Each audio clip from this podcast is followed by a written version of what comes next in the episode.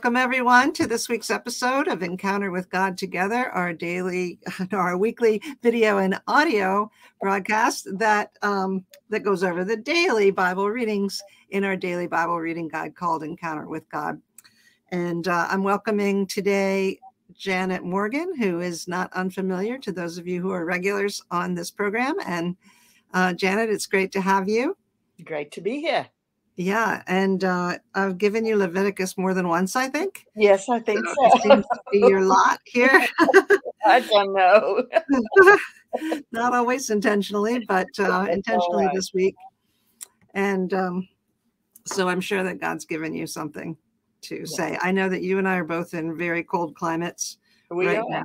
Mm. Uh, we're coming out of a snowstorm here in Pennsylvania, and you are below freezing still in Oklahoma. Is that right? That is exactly right. Beautiful sunshine, but absolutely freezing cold. But that's all right. All right. Well, I hope some of you who are watching or listening are in uh, better weather. And I think it's uphill from here for us too. Okay. Well, let me pray for you, Janet. Great. Uh, Father, I do pray uh, for Janet as she takes us through this week's readings in Leviticus. And I pray that you give her words by your Spirit and that you will encourage us with them. In Jesus' name, amen. Amen. Well, like you said, Leviticus uh, chapters 1 to 10, and there's a lot of detail and particularly when it comes to the sacrifices and what they wore to present the sacrifices of God's people to God. And there's just a lot of detail. And you think, oh dear, what does it mean when he put the, the blood uh, on their earlobe and on their uh, thumb and on their big toe? And, you know, what on earth does all that mean?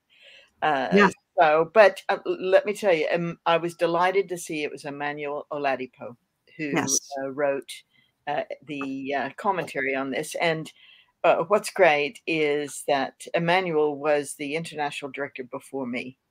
And uh, so we overlapped for just over a year. And he's just, he's a wonderful biblical scholar. He loves the Bible uh, and he does really, really well at exploring the sacrifices and what their meanings are and the connection, particularly with uh, Christ. Yes. And uh, in, in, the same way as, as Christ was our sacrifice. So, um, so he does really well with that. So you're going to enjoy what he has to say. So what I'll try to do is just give a little backstory.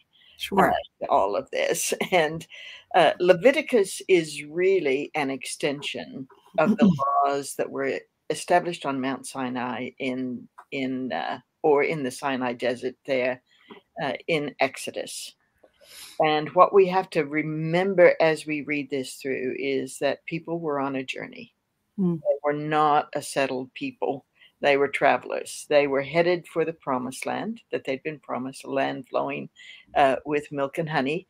And what we have to remember too is there are 600,000 men plus women and children and animals. And 600,000. Wow. And they move along and they camp. And then they move along and they camp. And uh, and along that journey, God has provided what was needed in any given place and time. The manna, the water, uh, the quail, the you know he has been providing for them all along. And what we have to remember too is when they left egypt they left with a lot of animals and they left with treasure. Mm. you remember they said go and ask the egyptians if they will give you gold and silver and jewels and to take with you. And the people did. They just wanted them out of there. And so they're traveling along with all of this stuff. Their guidance was by pillar of fire and pillar of cloud, day and night. And in the midst of all this arduous journey, uh, if you've ever traveled with children, or if you've ever had a stretch of time that was unexpected, or when you were transitioning, like if you're moving house or moving to another town or moving, they need structure. We all do. Mm. Uh, but you know what it's like with children. They need specific times when you know you're going to take a break. Uh, they need uh, their own boxes and to be part of that packing up process. Uh, they need structure. Well, these people needed structure on Mm. this journey that they were going on. Uh, they had come out of slavery where they were absolutely told what to do all the time. And now Moses is their leader and trying to lead them.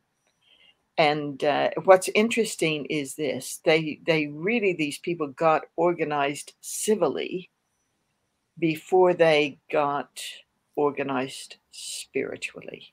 Hmm. Because in the chapter before they arrive here in the desert of Sinai, you've got Jethro, Moses' father in law, coming to visit him. You may remember this story. He came to visit him. He saw everything that Moses was doing, and he says, You're going to burn yourself out. What on earth are you doing? And it says that they, at that stage, were camped near the mountain of God. But they had to get themselves organized. Jethro said, You cannot sustain this, what you're doing, because you're having to judge every dispute that there is amongst these 600,000 plus people. That's insane. You remember he suggested get yourself organized in thousands and hundreds, fifties and tens. Create this system of judges that will be able to do this piece of work so you can concentrate on what's more important, and that is the relationship of these people before God. Hmm. And uh, so, and that all happened just before they arrived there in the desert of Sinai. And of course, then in the chapters that follow there in Exodus, uh, he goes to Mount Sinai. This is a pivotal point in their journey of God's provision uh, to them. He provides the law to them. They get stuff together and put tabernacle together and Aaron and his family, his sons, are are, are um, commissioned eh, to the priesthood. Uh, so they are consecrated before God to be the priests and those representatives uh, before God uh, and the people. Uh, and so now they get now th- what you're reading in Leviticus 1 to 10 is all a part of them getting themselves organized spiritually in their life. In addition to being civilly organized, now they're getting spiritually organized. yeah, so the law is given to Moses, and then we know uh, what happens with the golden calf, and then they have to regroup and. Uh, but getting themselves into that rhythm of regular worship before God in this transitional life uh, that they're living, uh, in this transitive state they're in. So, uh, just like Exodus is like that book of redemption where the people are led out and free, Leviticus is a, a book of probably you may call it cleansing and worship, but it's it, it's a book of worship and uh, and of service for redeemed people. Hmm. So, uh, if you think about it like that, you will see then that in the midst of this getting themselves organized, they have directions for even their, their approach to God, their directions for priestly sacrifices, for priestly consecration, for priestly violation, for priestly purification. All of this is going on uh, in Leviticus. And uh, this is a lot of it is covered in Exodus, but this gives greater detail uh, to what they're doing. So if you read if you read that, then you'll discover well, you know, the blood, the meaning of the blood on the lobe and on the thumb and on the, you know, is is that's just what was chosen uh, as a way of consecrating these people to be God's representatives for his people or to to come to him. So and then all these different sacrifices, the sin offering, the burnt offering, and uh, the worship. Uh, all of that is all part of it.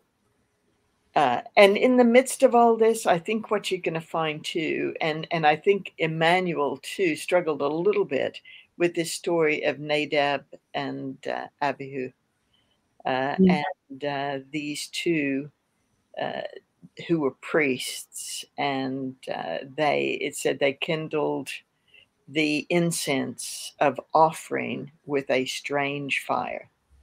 And it's interesting. They, the, many commentators feel like they had also had a little too much to drink huh. in this too. But it was an offense. They were struck dead before the sanctuary, and they didn't even allow his, the brothers, the family, um, to observe the the ritual of mourning uh, and the ceremonies they would normally do for the dead. Take them outside the camp, they said. Um, and you know, with it, I, I think what that emphasizes too is, you know, the people were not to take these sacrifices and what they were doing lightly. Uh, you know, these were serious things that they were doing. These were life and death. When God said, do something, he meant this is for your good. and so this is what you need to do. And the important thing is, these people needed to know obedience on this journey. And there are a number of times that we know that they weren't obedient. And you see what happens it, it was serious, serious stuff. So these priests who were to be particularly vigilant because these were the sacrifices for the people. It wasn't just for themselves, it right. was for the people. Mm-hmm. So, you know, that had to be taken seriously. And it was like God saying, look, this is life and death. Mm-hmm. When I say something, it's for a reason and for a purpose. Um, and we know that later on, many of these sacrifices that they're talking about, they continued through the life of, of God's people. And uh, at one stage, it, it, did change. You know, he, you know, God said, "Your your sacrifices mean nothing to me because you're not doing it with your heart." And in uh, Psalm 51, uh, even David says, You do not delight in sacrifice, or I would bring it. Mm-hmm. You do hmm. not take pleasure in burnt offerings. My sacrifice, O God, is a broken spirit, a broken and contrite heart. You, God, will not despise. Um, so, these, as you read these through, these are things of the heart. Mm. And in many ways, it is the same today. Um, you know, I'm, I, I consider myself still, even though I'm not no longer living in the UK, an Anglican, because, and and I love the ritual that goes with it.